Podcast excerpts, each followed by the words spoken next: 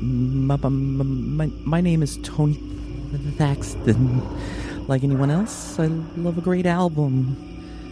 But I also love those strange albums that might make you wonder how and why they even exist.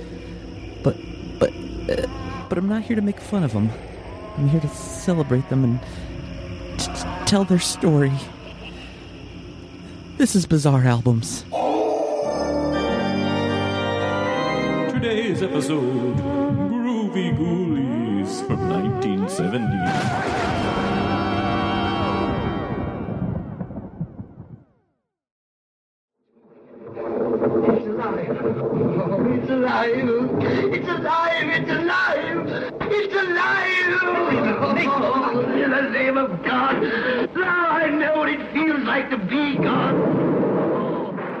In 1931, Boris Karloff played the role of the monster in Frankenstein. The same year, Bela Lugosi starred in Dracula. Both of these were released by Universal Pictures, and they would be two of the first of what would become known as the Universal Classic Monster films, the first shared universe in the movie industry. It actually dates back to the silent film era when Lon Chaney starred as the Phantom in 1925's Phantom of the Opera. Throughout the 1930s, the Universal classic monsters would continue with films like The Bride of Frankenstein, The Mummy, and in 1935, the first werewolf film, Werewolf of London, would be released with Henry Hull as the werewolf.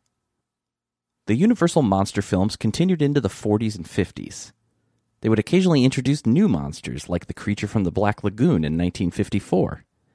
But Frankenstein's monster, Dracula, and the Wolfman seemed to be the big three and all three would appear together in 1948's Abbott and Costello Meet Frankenstein. What's the matter now? You know that person you said that there's no such person? Yes. I think he's in there, in person. I was reading a sign over here, this one down here. Yeah. Dracula's legend.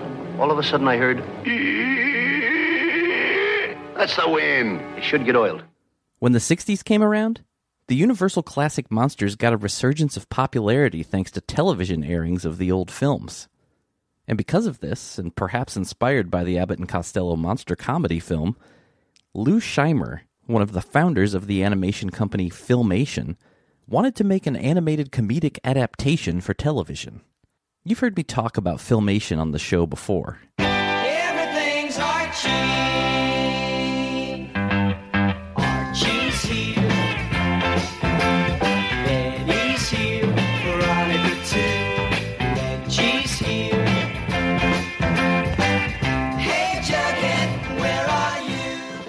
Filmation was the studio behind The Archie Show. In 1969, the head of children's programming at CBS, Fred Silverman, wanted another show similar to The Archie Show. Filmation then began developing a series for Sabrina the Teenage Witch, a character who had already been appearing occasionally on The Archie Show. CBS had also recently had massive success with the debut of Scooby Doo Where Are You in 1969, and Silverman wanted to take advantage of that. Lou Scheimer was already developing his idea for the monster animated show back in 1968 when he hired a pair of writers from Rowan and Martin's Laugh-In, Jack Mendelsohn and Jim Milligan. The development of the show began under the name Monster Inn, and it used the Universal Classic monster characters. Monster Inn would go through several name changes and eventually transformed into a show called Groovy Ghoulies. And Fred Silverman wanted it.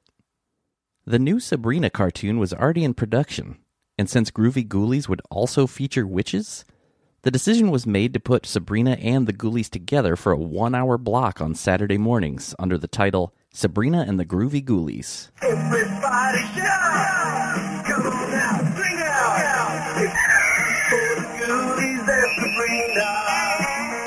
CBS debuted Sabrina and the Groovy Ghoulies on September 12th, 1970. The one hour show would feature two 15 minute segments of Sabrina and 30 minutes of Groovy Ghoulies, and the characters would cross over into both shows.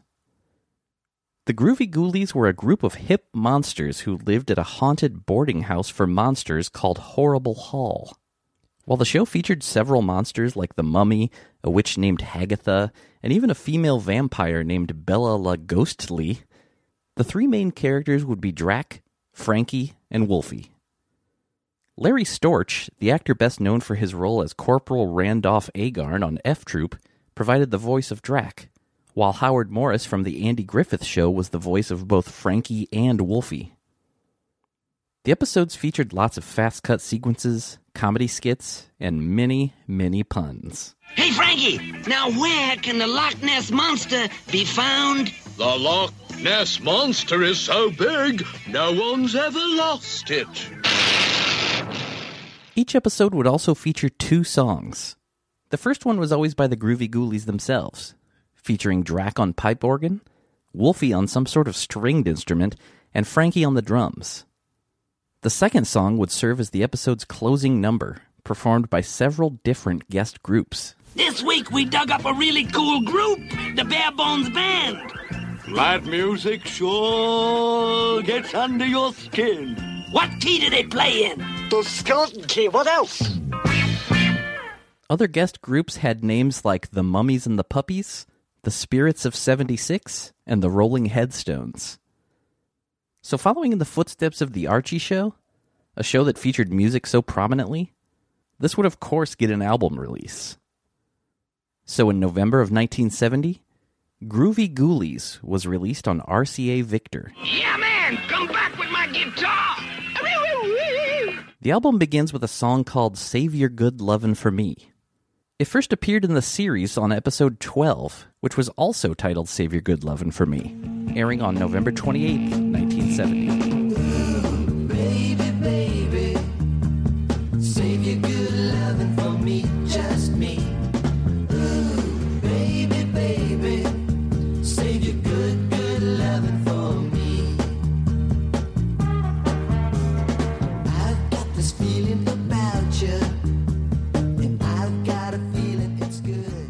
Even though the album is just credited to Groovy Ghoulies, it features songs performed by the various guest groups from the series. Such is the case with Bumble Ghoulie. The Barebones Band had performed Bumble Ghoulie on the episode Ghoul School, which had aired a week prior to Save Your Good Lovin' From Me.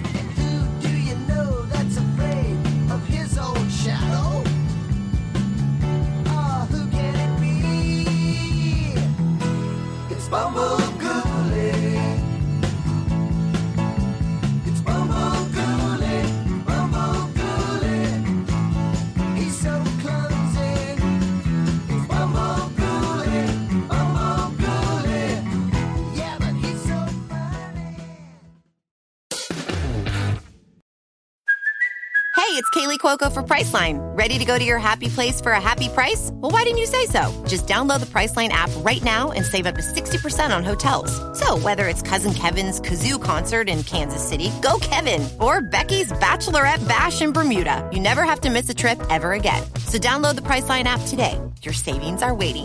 Go to your happy place for a happy price. Go to your happy price, Priceline. No matter which fictional band was performing these songs, they basically sounded like they were all being performed by the same people, and that's because they were. Richard Delvy and Ed Fournier, I don't know if it's Fournier or Fournier, but for the rest of this episode, I'm just going to say Fournier, were both from the surf rock band The Challengers. Delvy was also the producer. He'd had big success back in 1963 when he produced the number two single for the Surfaris, Wipeout.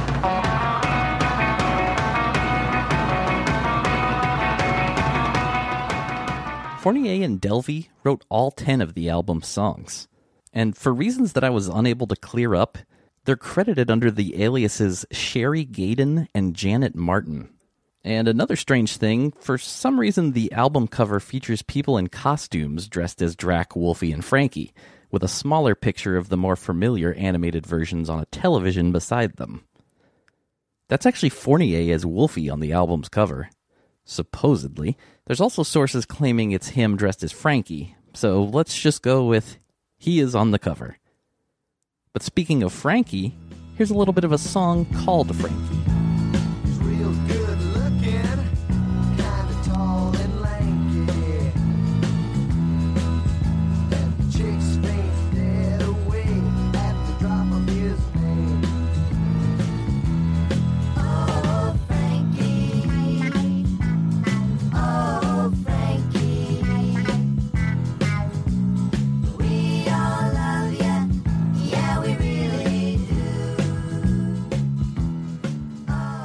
Go So Good Together is one of the two songs on the album that never appeared on the TV series. It's an interesting move considering that it's a 10 song album and there's over 20 songs that appeared on the show that are not on the album.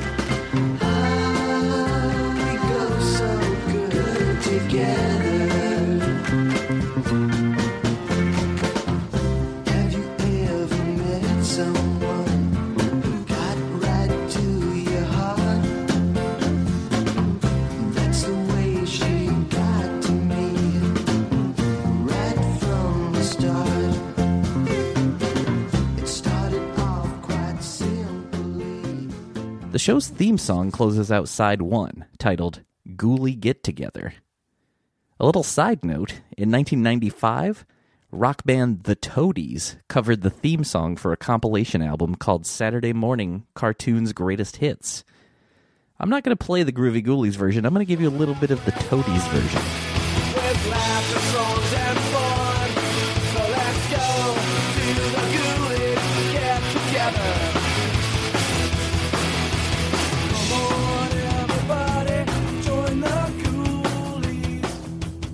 Side two kicks off with, let me see if I can say this, the first annual semi formal combination celebration Meet the Monster population party. The song was even released as a single, with Save Your Good Lovin' for Me as the B side. It did not chart.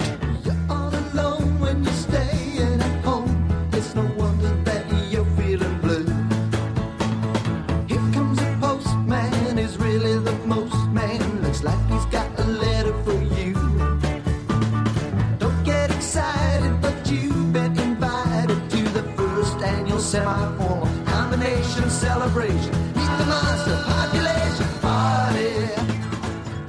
Dick Monda is credited as one of the album's associate producers, as well as one of the arrangers and backing vocalists. In 1971, Monda re recorded and reworked some lyrics to a song that was performed by the Rolling Headstones on the TV series, but did not appear on the album. It was titled Chicka Boom, Don't You Just Love It? He released it under the name Daddy Dewdrop, and the song went to number 9 on the Billboard Pop chart.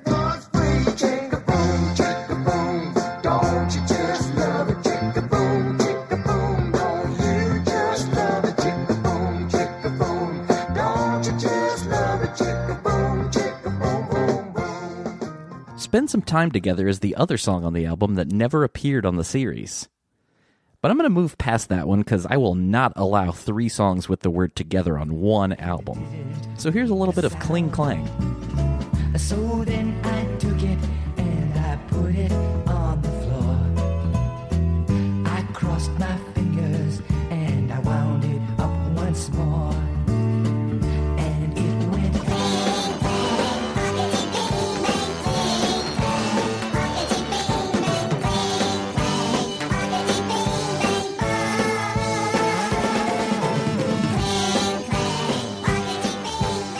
Session players on this album included Ron Tutt. For years, Tutt played drums for Elvis Presley as a member of his backing band, the TCB Band. He also spent some time drumming for the Jerry Garcia Band in the 70s, and after Elvis's death in 1977, Tutt started drumming with Neil Diamond. On guitar was Larry Carlton. Carlton has played on hundreds of albums across several genres. His playing on Steely Dan's Kid Charlemagne was ranked number 80 on Rolling Stone's Best Guitar Songs list.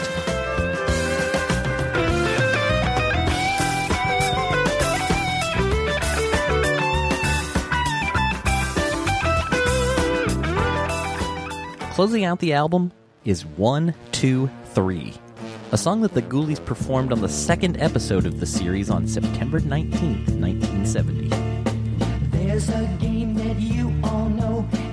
Called hide and seek.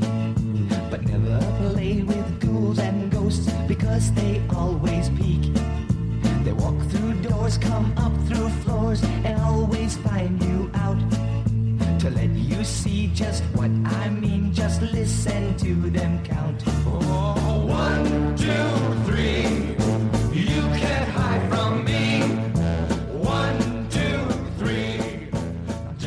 That original Groovy Ghoulies TV show only lasted for one season of 16 episodes. But they didn't really disappear. In 1972, they became regulars on Sabrina the Teenage Witch. Drac, Frankie, and Wolfie appeared in half of the season's episodes, which would continue until 1974. They also popped up in other shows throughout the following years. They even appeared in a TV movie for ABC in a crossover with Looney Tunes entitled Daffy Duck and Porky Pig Meet the Groovy Ghoulies. I want to watch the Daffy Duck show. He's my favorite. The Groovy Ghoulies have maintained a bit of a cult following over the years. From 1983 to 2007, there was even a Sacramento pop punk band called the Groovy Ghoulies, but with a different spelling.